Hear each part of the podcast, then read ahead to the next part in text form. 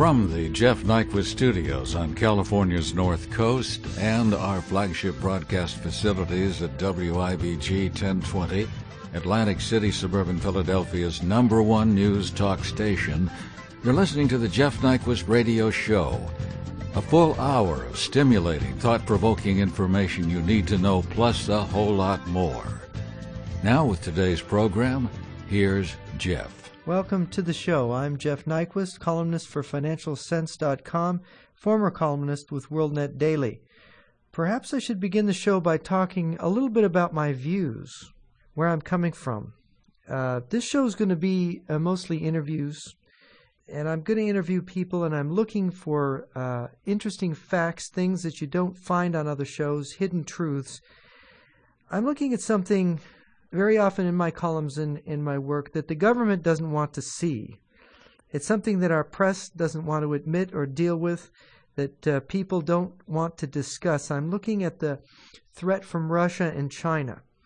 Uh, Russian subversion, Russian nuclear missiles, special operations, Chinese economic sabotage, and China's massive military buildup. A high ranking Russian military defector once told me that Russia and China together could defeat the United States in a future world war. Russian missiles and China's massive army could overwhelm America's defenses, he told me. And I, I, I, think about this and I think about the way that people in this country so cavalierly discuss Russia and China as if they really understood these countries. I don't think we do understand them. Um, I, I think of a quote, I, I saw this quote from William James and it's very interesting and it relates. It said, he said, we tend to disbelieve all facts and theories for which we have no use. I think there's some truth in that.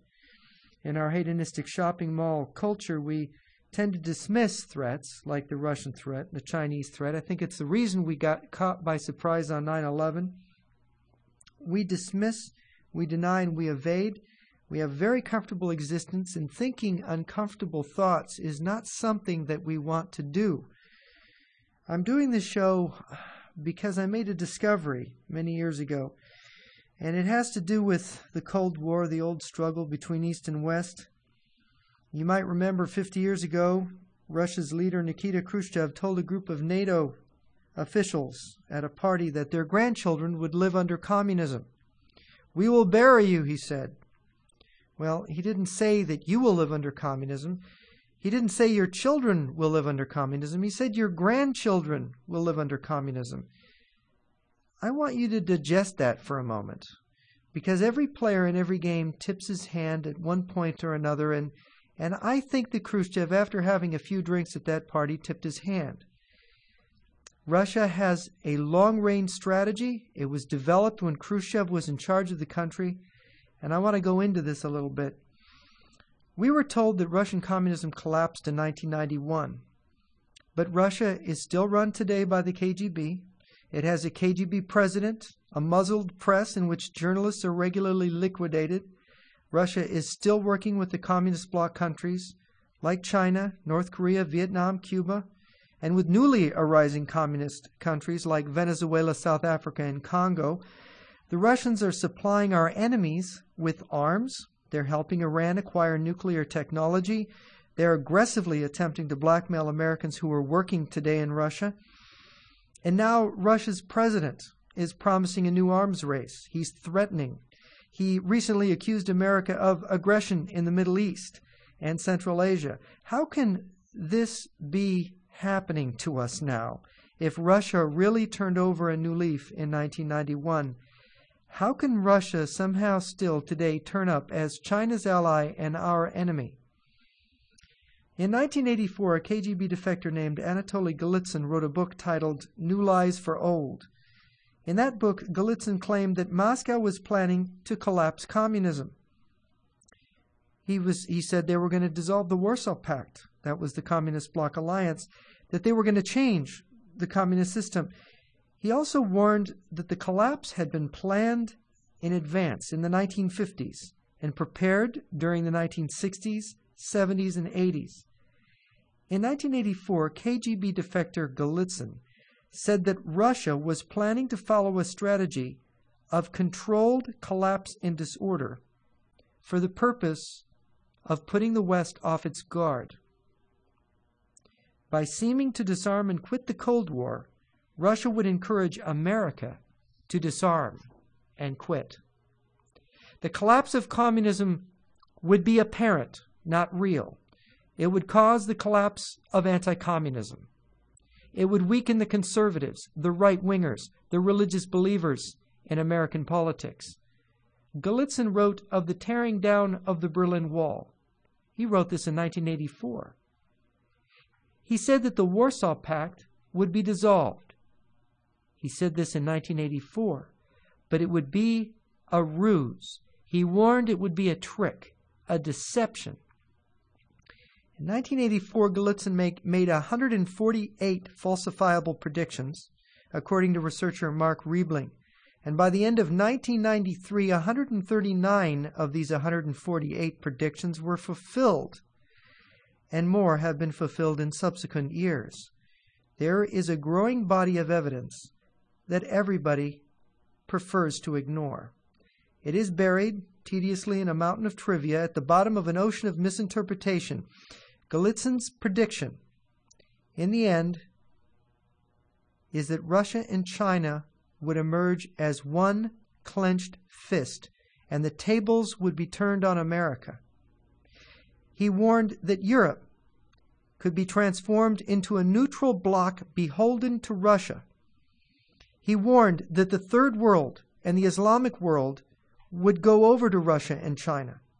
He was concerned that Latin America would join a new communist bloc. Now look at the world around us today. And these things are happening. Right before our eyes, these developments are taking place. They are unfolding now. Here's what ABC News reported just the other day on May 5th. There's the headline Communist symbol returns to Russia's army flag.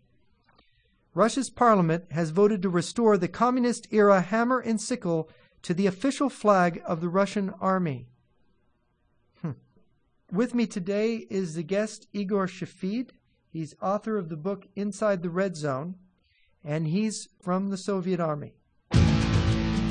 You're listening to the Jeff Nyquist Radio Show with your host, Jeff Nyquist. Thanks for making WIBG 1020 a part of your life. We're Live Radio 1020, WIBG. Where more people every day hear the truth. From Hurley in the Morning to The Wondrous Story with Dave Bailey, Jay Sekulow live in the American Center for Law and Justice, and Josh Henning Afternoons. South Jersey's cutting edge Christian news talk and your station for Wibbage Oldies every weekend. WIBG 1020 and WIBG.com, plugging you into to life. And now, once again, here's your host of the Jeff Nyquist Radio Show, Jeff Nyquist. With me is Igor Shafid, author of Inside the Red Zone. He's a former Soviet Army doctor who served with the uh, Soviet Strategic Rocket Forces. Uh, welcome to the show, Igor. Yeah, it is a pleasure talking with you, Jeff. Thank you. Yes, well, I, you know, I was fascinated by your book, and uh, you were trained in a country that was seriously preparing for World War III and even Russia's medical infrastructure is basically not oriented like the U.S. to consumers. It's it has a military or, orientation. Perhaps you could explain how that works.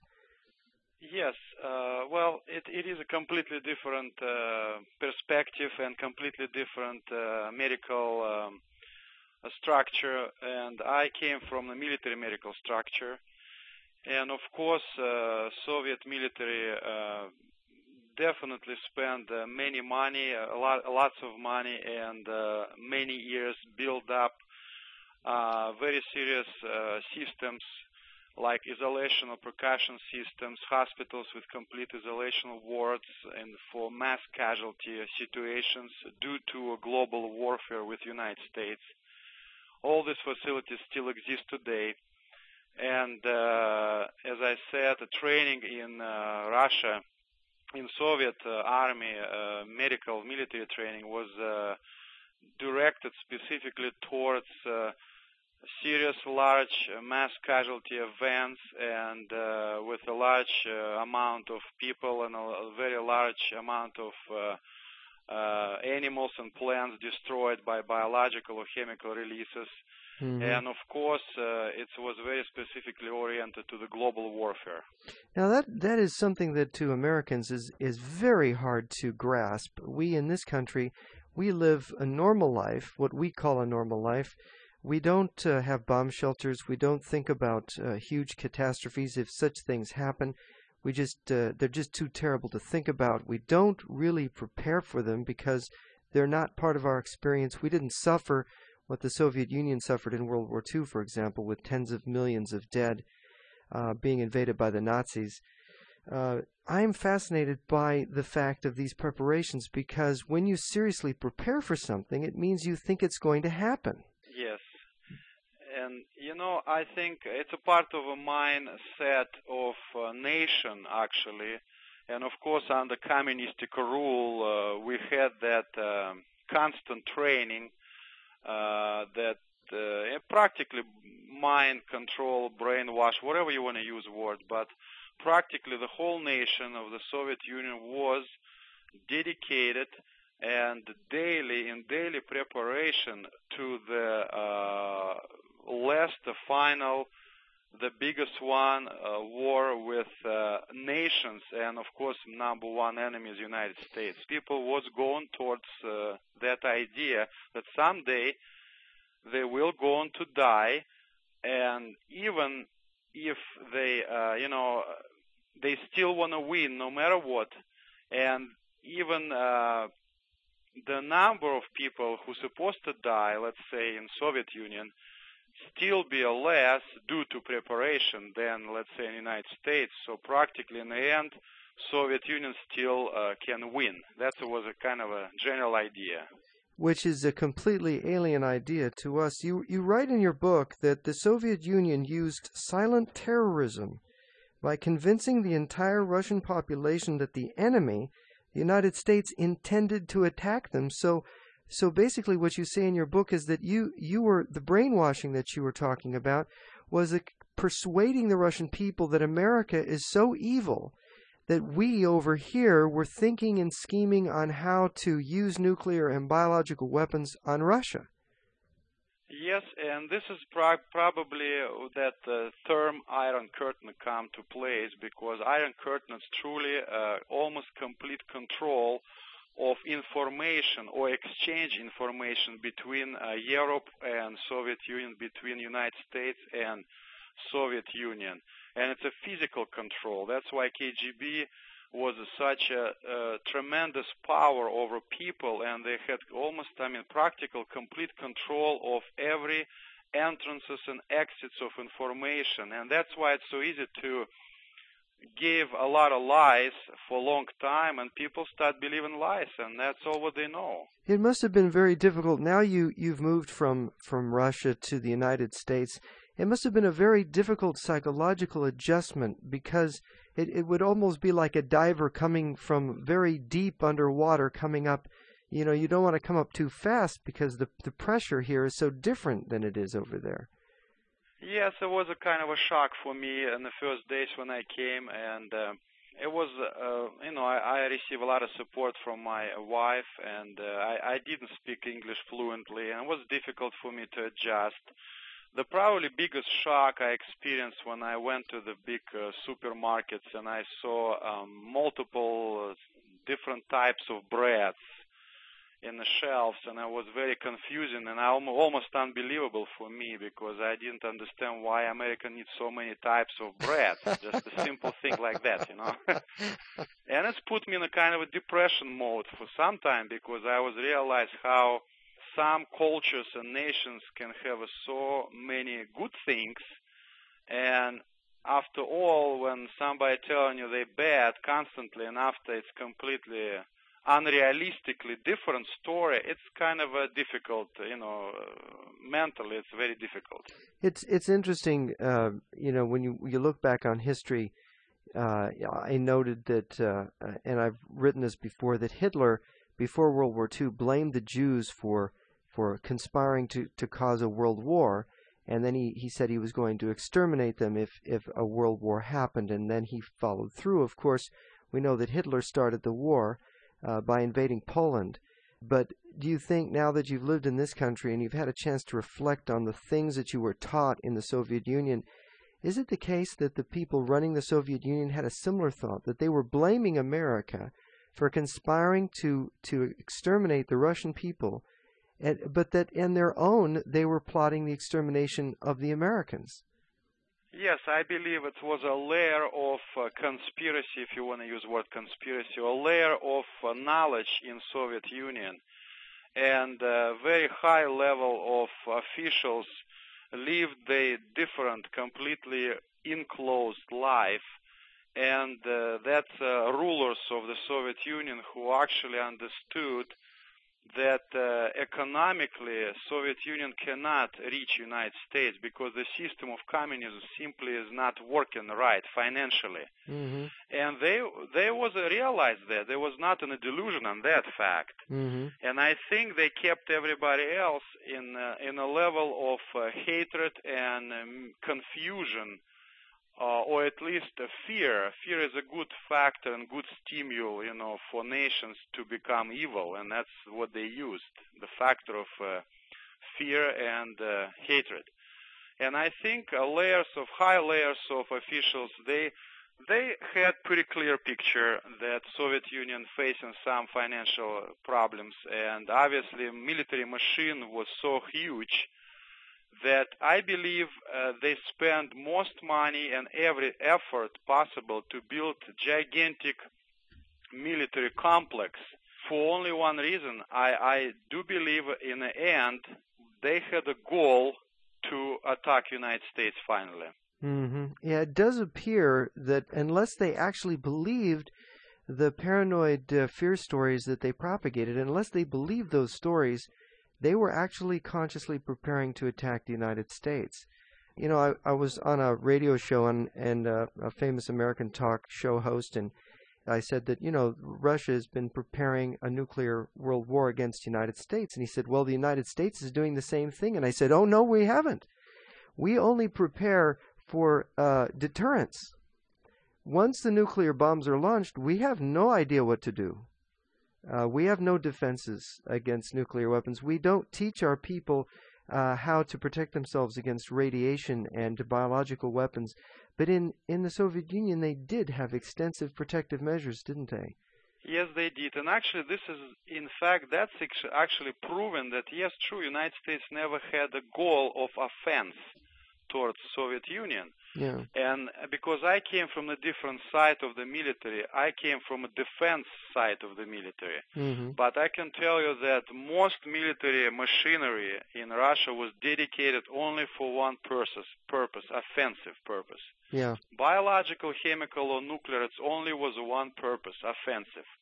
And uh, of course, protect the military and uh, soldiers in the military was a very short goal. Mm-hmm. It's kind of a temporarily protection. In other words, you need a win no matter what, no matter how people can die in the process of winning. Yeah. And after, lucky leftovers can, you know, be alive and enjoy whatever, you know, their life. But Right. in the process, that's why defense uh, machinery was kind of a almost uh, uh, prevention was not exist. It was more like uh, in the process. When it's Mhm. already happening, that's when we start uh, protecting you nation of Soviet Union against uh, whatever happened in global warfare. Yeah. And of course, uh, it's I, I always recognize that uh, un- uncompletion of defense in Soviet Union due to medical experience mostly Mm-hmm. but uh, of course uh, they built such a in comparison such a tremendous size of uh, you know bunkers and underground facilities and all that stuff was built up to protect civilian population at least what can left after the war the Mhm. global war with the united states and that was a part of um, well like you said paranoia or whatever but people truly believe that you know someday they need to spend some time underground for long, maybe for a few weeks or maybe for a few months. Yeah. Well, they uh, certainly if you if you do want to win a nuclear war, you have to hit first. You have to hit hard. You have to destroy most of the enemy missiles, so that you don't get hit too hard back. and then you need to have missiles left over so you can aim them at the countries that are not damaged and force them to surrender and to feed you and to build you back up again. It's uh, correct. You uh, served in the Strategic Rocket Forces at one time, uh, isn't that correct? Yes, it's correct. What what kind of organization is uh, that? Maybe you can explain to me how the, the people feel, how professional they are, how uh, how elite an organization is this? Well, uh, I experienced uh, from the first hand. I, I, spent some time in a Kapustin Yar strategic nuclear uh, test site. Mm-hmm. It's a, it's in uh, it's a middle Russia in the middle Russia area, not far from uh, Volgograd. And um, what I can say about just people who that officers, uh, just as you know, lieutenants and captains, officers who actually serve in the service uh, with the strategic ICBMs missiles, so they're involved in different tests, you know, nuclear sometimes. This is just uh, one thing I can tell you that um, it's a lot of alcoholism and a lot of depression right there going on. Hmm.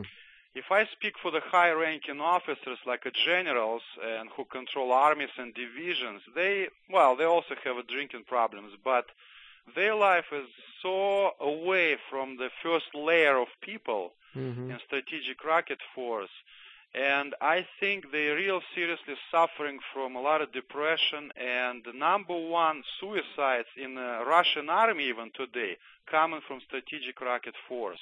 Really? And officers, yes, the officers who who supposed to, uh, you know, be underground and control that the silos, you know, with ICBMs nuclear, they're killing themselves. So part of the depression is from being underground a lot, or I don't think that's about underground. I think it's in general very uh, depressive life because I never personally like it. It's you know people live in a desert. It's nothing there. There's no malls. It's, it's, it's a very depressive climate it's almost like a Nevada test site where mm-hmm. I'm working right now, but in a way it's it's worse because they they have no uh, no family support. Sometimes they go for weeks inside that uh, silos and they're spending a long time in there. And it's probably just simply I don't know. Depression is very intense, and alcoholism is a very very high problem in uh, in a level of officers hmm. for sure. Um, uh, we we were talking about how uh, they they kind of taught everybody that the U.S. is the enemy, that the U.S. is conspiring against Russia.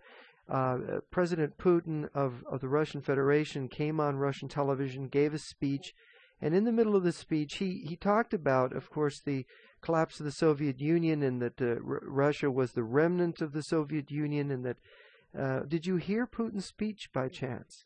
I didn't hear his speech, but I heard different statements he gave specifically due to celebration of KGB, and uh, KGB had uh, anniversary celebrations, and um, I heard his speeches at that time, and his own words was that the uh, fall down of Soviet Union was the biggest tragedy Russian people ever experienced in mm. their lives. That's his statement. And of course, that it, when you say that, there's a whole uh, logical train of thoughts that follow from that that you that you are basically saying that you believe. Yes, and I believe Vladimir Putin today and his cabinet has very intense interest in put back at least some parts of uh, Soviet Union, maybe not in the form of exactly Soviet Union, but some kind of a militarized part together. And it might be uh, practically undercover work right now. It looks like we have independent states like Belarusia or Ukraine or other states, but I still think something behind the curtains is going on, and that militarized machine was actually never destroyed because every republic had a specific stations military, and it looks like was removed away. But honestly, they was not removed away; they was left behind they can uh, recover in a reasonably fast time. Yeah, it's it is interesting. I, I had this discussion with a, a defector, Colonel Stanislav Lunev of the GRU, and he went through this how quickly the former Soviet military machine could be put back together, and and that if they had the right psychological event to rally the Russian people, to rally the uh, the morale of the military that they could put it back together again. It's possible, not completely like it was before, Right. and I believe Baltic uh, republics they lost forever. Yeah. But some nations still willingly be coming back to this to the to the same principles because communism still there all over the place hmm and the high ranking levels everywhere. And of course, you know, I mentioned some stuff in in my book inside the red zone uh, about uh, mentality of terrorists, but I think people need to more concentrate not on just mentality of Muslim terrorists. hmm They need to look at the mentality of terroristic states and nations, which are ruled by you know high-ranking former KGB officials. And you know what? You'll see that not much things changed in the world. Actually, it's all kind of the same. Yeah, the Soviet Union was a major supporter of terrorism, and, and we find that many Russian criminals uh, and uh, former KGB officials are involved to this day with uh, with major Islamic terrorists and other terrorists in other parts of the world. Yes, and uh, again, in the book uh, I mentioned in some chapters about terrorist mind, and uh, you know I experienced some when I was working in a hospital in St. Petersburg. It was a former KGB hospital. I was shocked how many even still active KGB agents was intact and worked together closely with uh, practically uh, criminal groups to sell an armory and uh, different stuff on the black market and making money that way. And they did actually cover that groups, including Chechen criminal groups. And uh, it's very, very serious and it's very uh, disturbing, but it's it, the organization was so powerful, and now Putin built back all that powerful again. That uh, Federal Security Bureau, which Mhm. new name for KGB, and a lot of people in that bureau involved with this uh, unfortunate connections with the criminal groups, including Chechens, in fact. Yeah, and it uh, it means that you cannot trust what you he- read in the news about what happens because you don't know that the that the KGB isn't on both sides of, of every conflict in Asia. Yes.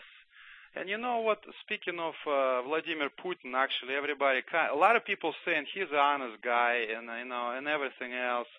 Well, last week I, I looked at some pictures about him, and in Russia, the media, Russian media, like catch up some things about the clothes, you know, and watches, expensive or not expensive. Mm-hmm. And they said, listen, this guy has a watch, a sixty thousand dollars watch, one of the most expensive watches. And speaking of his salary, his salary, sixty thousand dollars a year salary. So my question, how this guy buying a watch for sixty thousand dollars watch if his salary for one year is sixty thousand? Mm-hmm. So obviously he getting some kind of extra incomes. Yes, uh, obviously he must Yeah. be. Uh, I I once asked Colonel Lunev, uh, you know, are there any good guys in the hierarchy of the Soviet military or the the Soviet political system or the now the Russian political system? And he looked at me like I was crazy, and he said to me, he says, "These are not human beings; these are crazy persons." Uh, could you explain what he meant? Does it, that un- does that make sense to you? Well, uh, you know, I knew many of, uh, you know, KGB, um, active KGB, and uh, people who retired from KGB, colonels, and uh, I don't know if they're all crazy, Mhm. but they're all dedicated, and that's a problem. And they dedicate. It's almost like saying, you know, if you wasn't KGB, you always will be KGB. Mhm. It's a very close organization, and uh, people who uh, was taken in mostly when they was young, they stay in there forever. And as I said, uh, I, I know I knew some people who spent 30, 40 years in KGB, and they get in very high ranks. And you know what? Even after retirement, they're still there. they're still active. they're still consulting and they're still involved and it's it's just something never gone away from them and I, honestly yes i do believe that uh, it is a very dark and evil organization for sure Hmm. Um, you're a medical doctor, and you have worked with uh, radiation victims. You've worked with people who've been exposed to uh, biological organisms. In fact, they kind of used you as a guinea pig. Uh, uh, Soviet medical doctors were, were given different diseases or exposed to them. Uh, perhaps you could tell us a little bit about that. well uh, mostly uh, physicians in Russia, spe- specifically military physicians, they are trained with more realistic world. Yes, they're exposed to the different real pathogens, and exposure usually common. It's almost they make this a natural way. It's not like like I remember, we never was even thinking about this. It was kind of a part of the training. We never was even concerned that maybe it's a hazardous for our health or for anybody else around us. And we was working in uh, like a center of tuberculosis, and we had no protection masks on our faces, and they never used gloves, and they never gave us any gloves. They never gave us f- masks on the faces, and we was working with actually contagious people with multi-drug resistant tuberculosis. So, uh, and I do believe partially they did a lot of different things on us during uh, military medical, uh, you know, training before mm-hmm. we, we become, uh, you know, physicians. Uh, and this was a kind of an innocent way. In other words, they did a lot of vaccination on us, and I think they was testing vaccines, and they'll see what kind of uh, how actively you know, that vaccines protecting our bodies against that kind of a contacts with them.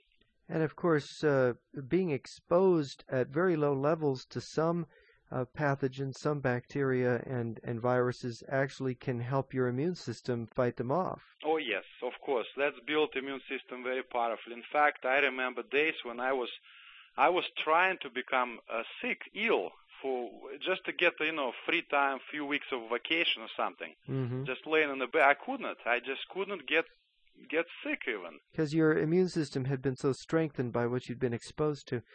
Yeah, that's fascinating. Uh, people who work in hospitals often develop these kind of uh, immunities because they're exposed continuously to things. Now let's let's talk about uh, uh biological because that's kind of intriguing, and that's the poor man's atom bomb.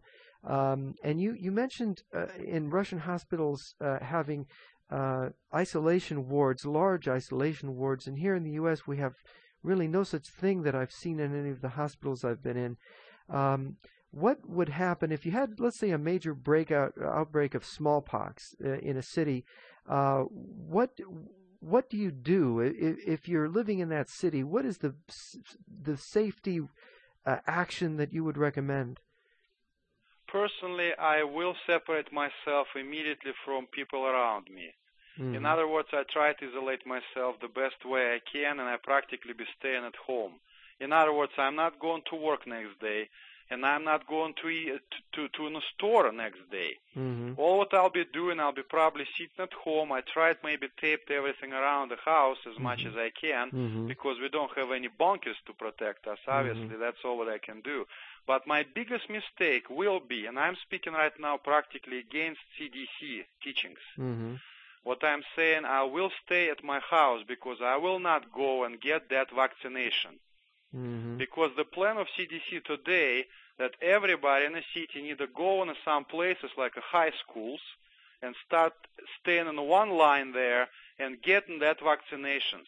Well, one problem about that if it was not just a single, you know, some single innocent event that some person brings smallpox from another country in the mm-hmm. United States, mm-hmm. and if it was a biological release, we need to ex- expect a mass number of highly contagious victims. So definitely, I'm not planning stay in a line with maybe some already contagious person to get my vaccination because that's be a best way for me to get actually inoculated. Mm-hmm. And another problem, if I go to the hospital, for example, and many people be running towards the hospitals mm-hmm. just with uh, you know panicking condition because they think that hospitals can help them in any way. Mm-hmm. They mistaken big time because hospitals, most hospitals, if a smallpox outbreak occur and if it's a man-made outbreak, most hospitals will be contaminated inside and outside, probably in a few hours. Oh.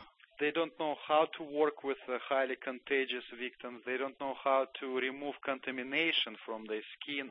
They don't even know how to protect themselves.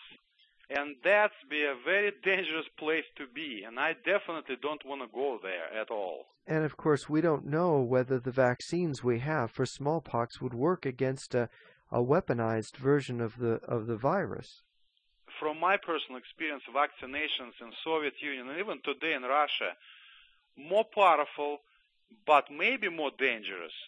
But because they're using live pathogens, Mm-hmm. they inoculating people with the live pathogens. There may be uh, this, you know, strong strains. Person can develop, you know, not a complete full-blown disease, but at least can have a, some kind of a body reaction to the vaccine, high temperature, you know, maybe be ill for three, four days, but that's okay because the body need create reaction. Mm-hmm. In United States, vaccines all chemically changed and they're actually not alive. And because they're not alive, they cannot produce strong immune response. And if they cannot produce strong immune response, our bodies just does not have enough memory to fight a real strain of, you know, weaponized uh, agent. So the vaccines that we're making in the U.S. aren't strong enough to combat the the virulent pathogens that would be used in a war. I believe at least uh, some, like for example, I don't believe smallpox vaccine can prevent uh, population from uh, developing smallpox. Mhm. And uh, if it's a weaponized form, probably not. And again, what I'm saying now, it's very unpopular, you know, and Yes. that's not what Because CDC telling people Right. and uh, right? Government. it's, it's very bad news. And of course, the advice that you would give as a doctor to people who have compromised immune systems can people with compromised immune systems uh, receive these vaccines? with compromised immune systems, uh, people definitely they have some chronic illnesses. They they might develop reactions. It's possible. Mm-hmm. And again, uh, you know, vaccination, mass vaccination, it always exists possibility to develop allergic reaction on the vaccine. But the Oh, numbers is not so high. I mean, it's like maybe one in I don't know, ten thousand people mm-hmm. uh, can seriously develop reactions. But uh, again, uh, that's not about reactions, and it's not about it's it's a strain of a vaccination. That's what it's all about. In other words, my concern that uh, people can get vaccinations and they'll be feeling that they're completely protected, but that's completely wrong. Mm, And yes. they start doing their things, they start walking all over the place, they start living their life. And finally, they start developing disease because uh, that vac- vaccine was not powerful enough. And and often in a biological attack, they strike with more than one disease at a time. Well, yes, in that cases it's be a very professionally made, and if we're dealing with some cases like multiple, like a cocktail type of a release, Mm-hmm. that's I don't believe terrorists can come close to that yet, and that's probably some kind of a nation dealing, you know, already in a Mhm. war with another one because Right. it's not something common to release cocktails, so you know, in the form of a cocktails or Yeah. mixtures. It's not, in other words, it's definitely be a, some kind of a, a country. In that in that case, it would be state-sponsored terrorism if Yes. if we saw that. Um, and now, now going over to the nuclear side, um, we've heard a lot about these small nuclear weapons that that can be detonated by terrorists, and, and you've studied the effects of these bombs. And you write in your book that really, with these smaller bombs, th- the greatest danger is the radiation generated by a ground level explosion. Um, perhaps you could tell us something about your experience with radiation and what people need to do to protect themselves, and if they are exposed, what they what the treatment is.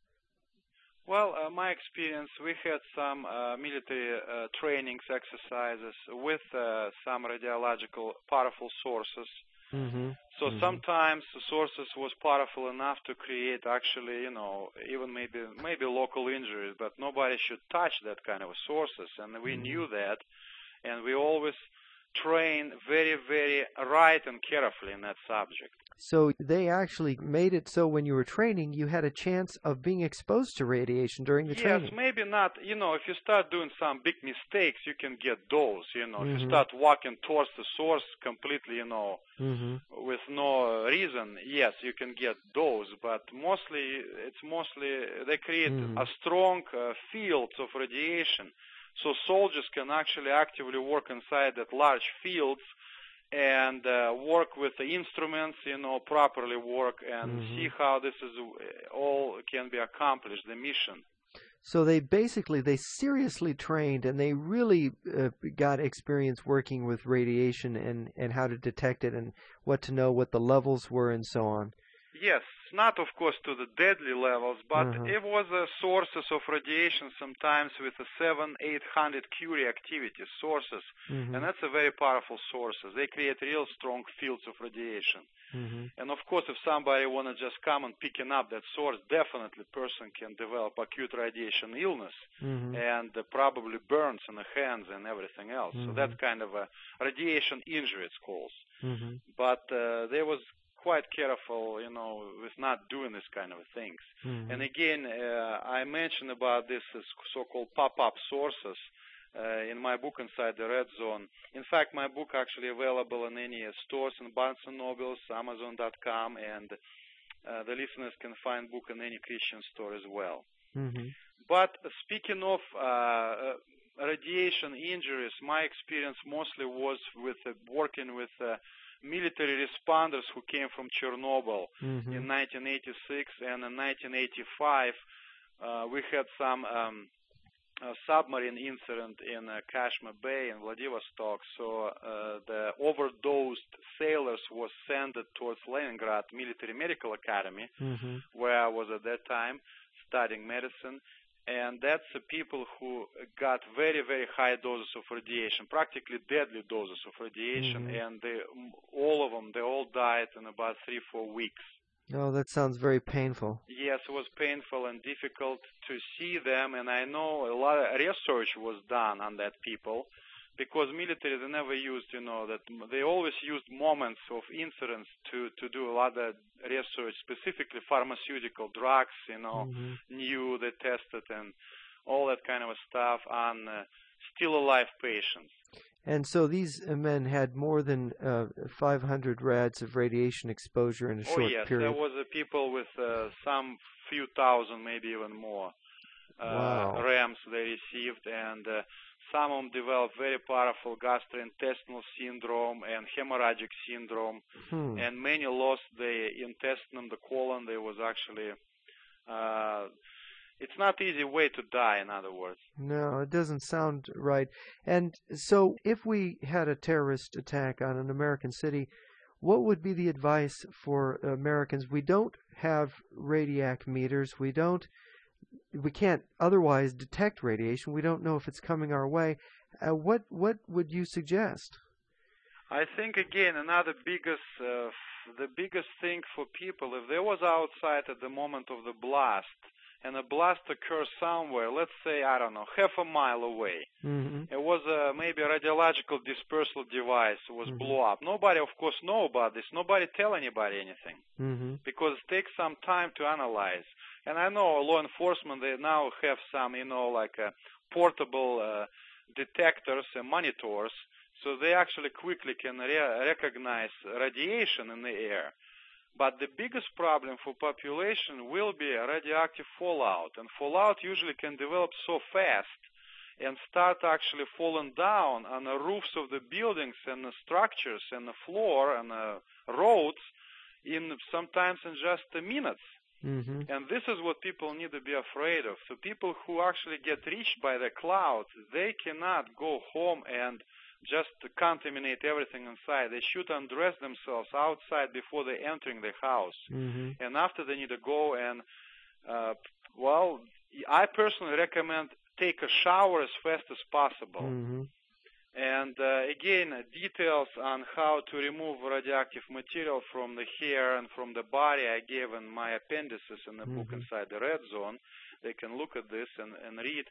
But because we don't have a detection instruments and no civilians be actually a survey by anybody, my recommendation, if even if I don't know with what I am dealing with, I still need to remove potential radioactive material from my body and from my hair hmm and that's as fast as I can do that, the better the better it gets because radioactive material have ability become fixed to the skin. Oh, and it that's does. very important to know. I didn't know that. It, it so it, it can adhere to the skin. Yes, it's through absorption, through the pores, and through the chemical reactions. Actually, radioactive material can become fixed to the skin in about 40 45 minutes, sometimes less, sometimes longer. But that's about time, maybe 30 30 45 minutes. That's about time when people has, and they need to remove that fast as possible Mhm. because after that, when it's become fixed to the skin, shampooing and washing and brushing is be a waste of time. hmm And unfortunately, in that case, only uh, specializing facilities like uh, uh, health physicists, for example, they can use special strong chemical solutions hmm to remove that material from the skin. And honestly, they only can work with the hands and feet today. So if it's if it's in my neck or it's in my chest, they cannot use like a calcium permanganate, highly concentrated, on my chest because it's kind it's practically burned my epidermis off, Hmm. and that's almost that's be impossible, especially in the face. So this is that. That's a very serious effect that could happen if you don't get the material off your skin quickly. Yes, and I also recommend everybody have a just uh, you can use simple baby wipes, as long as it's non-alcohol baby wipes, Mhm. and they need to wipe their face fast with that baby wipes, and it can remove a lots of material from the face. Hmm. They also can gargle water, you know, if they get something inside the mouth. They Mhm. need to clean the ears with the wet, same baby wipes is fine. If they get something inside the eyes, they need to irrigate eyes with the water immediately because that's be an open door for internal contamination. Hmm. Psychologically, I recommend people, if something happened and I get under that cloud somehow, or I feel like I was too close to that cloud, Mhm. I need to go at home. I take my clothes off outside the house. I put this in a double bag, and uh, I leave the clothes outside. I go inside the house and I start taking a shower. And in that moment, I need to seriously close my eyes. I don't need to. Uh, I need to exhale. And Mhm. try not to breathe too much and not to talk. And I need to wash my hair and uh, you know, and all these details again I'm given in the book inside the red zone and appendixes. Honestly, you need to have somebody who can assist you to take a shower because you Mhm. need to be uh, sitting in a chair when you're uh, washing your hair. Otherwise, all that material can cover your body Mhm. completely from the hair Hmm. and that's be some some cases even worse. So it's a details right now, but again, that's that's why uh, I feel like I want to scream because civilian uh, preparedness does not exist in this nation. No, civil it- defense does not exist, and this is the things people must to know. You know, I, I went when I got interested in civil defense 15 years ago. I went to FEMA and I got everything they had on radiation and, and so on. And then I got books, and there are things in your book that I did not find in any of the books. Uh, for example, the books all talk about washing radiation off of you. Uh, but that's about all. but but but there's nothing about it adheres to your skin after 45 minutes. Well, see, nobody's saying that. Yeah. I mean, health physicists know that. They know that in the United States. But the question is, why nobody try and connect that knowledge with the people, you know, Yeah. to the people? It is because we are a capitalist system and we're based on, you know, what people want to buy. That's right. and people don't want this even though it should be given to them and they should have to you know learn it. That's that's sad. and then that was my going to be my last question. What you think of the preparedness of the United States? You've come from a country that was very serious about preparedness uh, and now you're here in America and we've had the threat. We're told that terrorists are are, are planning uh, future strikes. Uh, we know that biological or nuclear weapons or radiological dispersion devices could be used. Uh, what do you think of, of, of where we're at today in our preparations? I say to I say in general, and I you know I'm teaching responders, uh, military and civilian in the United States for the last five years already, Mm-hmm. and I always telling them one thing: America, the way America goes with preparedness and civilian defense, it's take about 25, uh, 30 years for America to come close to some kind of a preparation. The way they go, things goes today, they go in the wrong direction. And actually, civil defense today still absolutely not exist at all. So I personally see that yes, responders in this nation, you know, they're trying to train, you know, themselves, and government giving them a lot of money, a lots of money displaced completely. They just wasted billions of dollars for completely waste uh, equipment, wrong. They're buying wrong equipment. They don't know what they're doing. Complete chaos. Mm-hmm. And the problem, as I said, yes, responders getting trained, uh, you know, good, not good, so-so, practically so-so. I say if I take a scale like A, B, C, D, we're practically uh, staying close to the, uh, let's say, close to the F position, you know, very, very, very bad. Mm-hmm. And this is a reality. And again, uh, you know, politicians don't like that. and I think it's because the American people don't want to hear that because it we're we've become a society about convenience. And uh, if we wanted to prepare, we would have to accept some basic inconveniences in our daily lives. And uh, probably it's never happened because uh, American uh, way of life is uh, different than different than uh, you know they feel like it can uh, impact their daily life, which probably yes, but not that bad. They just don't want to see uh, gray colors. They like see you know rainbow. Right. It is depressing, as you said. You, you, you mentioned the alcoholism and the strategic rocket forces.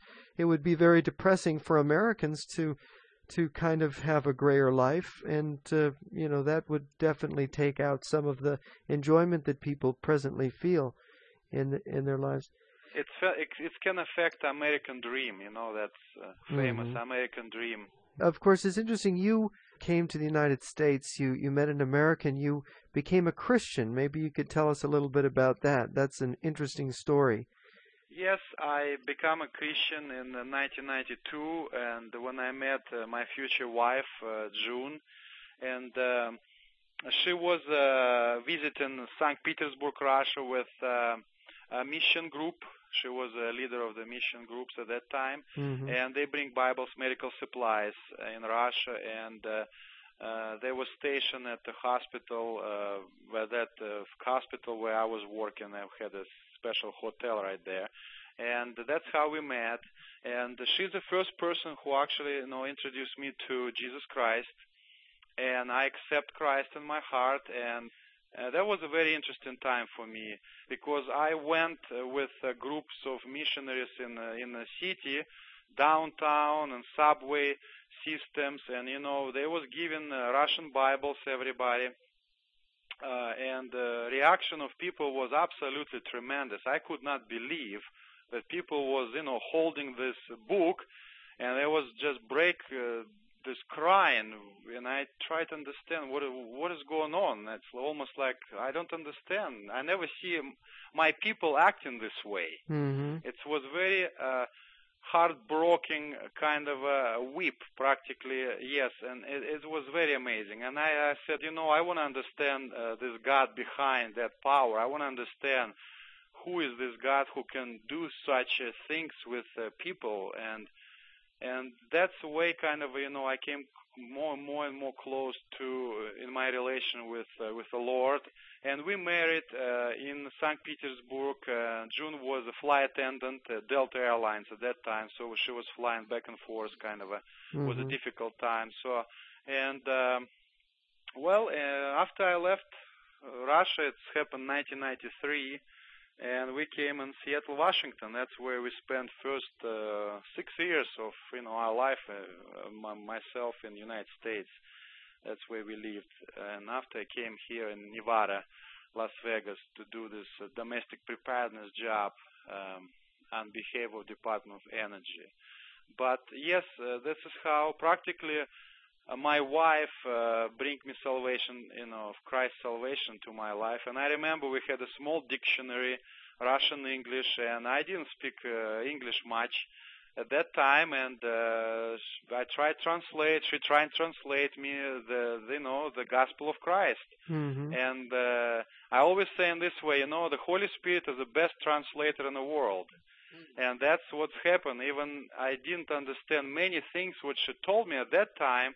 I understood that uh, Christ died for me, for my sins, and uh, that was enough for me to to grasp that uh, news, the great news of salvation. That's a wonderful story, and your book, Inside the Red Zone, is a wonderful book, and I recommend it to readers. Uh, you can get it at your local bookstore. And you have a website, don't you, Igor? Yes, I do. It's uh, one word, uh, Global Strategic Resources www.globalstrategicresources, and yes, a book available in that uh, website, as well as information some from appendices. Again, this is on civil defense, and if people like to know more about civil defense or practically what to do if something like this occur in the United States, they can go look at the website as well, or they can purchase the book. Mm. Also on the website, it's available in Barnes and Nobles and Amazon.com and uh, main uh, most Christian stores. They can order this book as well. Okay, well, thank you, Igor, for thank your you witness and your book, Jeff. and uh, we'll uh, we'll talk to you again in the future. Thank you. Uh, we'll be back in a moment.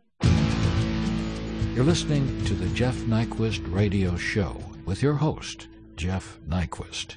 Plugging you into life. We are Life Radio 1020 WIBG. Whether it's Hurley in the morning, Henning in the afternoon, Dr. Jim Dobson and Focus on the Family. South Jersey's fastest growing Christian news talk. Now with more than a million listeners and hits at WIBG 1020. WIBG. 1020 WIBG. Or at WIBG.com. Plugging you into life. And now, once again, here's your host of the Jeff Nyquist Radio Show, Jeff Nyquist. It's very interesting. About the time our original 13 states adopted their new constitution in 1787, Alexander Tytler, a Scottish history professor at the University of Edinburgh, had this to say about the fall of Athens some 2,000 years before. It was very interesting. He said, A democracy is always temporary in nature. It simply cannot exist as a permanent form of government. Here's something else he said. A democracy will continue to exist up until the time that voters discover they can vote themselves generous gifts from the public treasury. There's another one. From that moment on, the majority always vote for the candidates who promise the most benefits from the public treasury, with the result that every democracy will finally collapse due to loose fiscal policy, which is always followed by dictatorship. And then uh, one further quote the average age of the world's great civilizations from the beginning of history has been about 200 years. During those 200 years, those nations always progress through the following sequence from bondage to spiritual faith, from spiritual faith to great courage, from courage to liberty, from liberty to abundance, from abundance to complacency, from complacency to apathy, from apathy to dependence, from dependence back into bondage. Just a few days ago, Jeff received an email from South Africa telling about white farmers being brutally murdered, not by local blacks, but by special, highly trained hit squads from the cities. They killed a white woman the other day by pouring boiling water on her continuously until she was dead. Jan Lamprecht, the writer of this disturbing email, is an author and political commentator. Jan will be Jeff's special guest on next week's program. You will share firsthand some of the shocking events that are happening today in the supposedly liberated country of South Africa. You will learn what Jan Lamprecht means when he ends his email by saying things are getting really strange over here, Jeff, little by little. Thank you for listening to the show. You can visit my website at jrnyquist.com.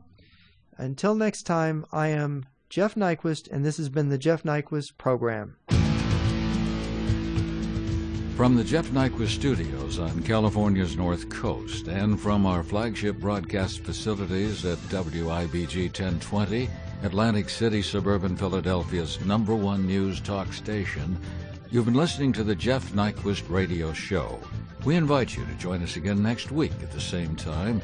In the meantime, please visit Jeff's website at jrnyquist.com. Again, that's jrnyquist.com. Thank you for listening.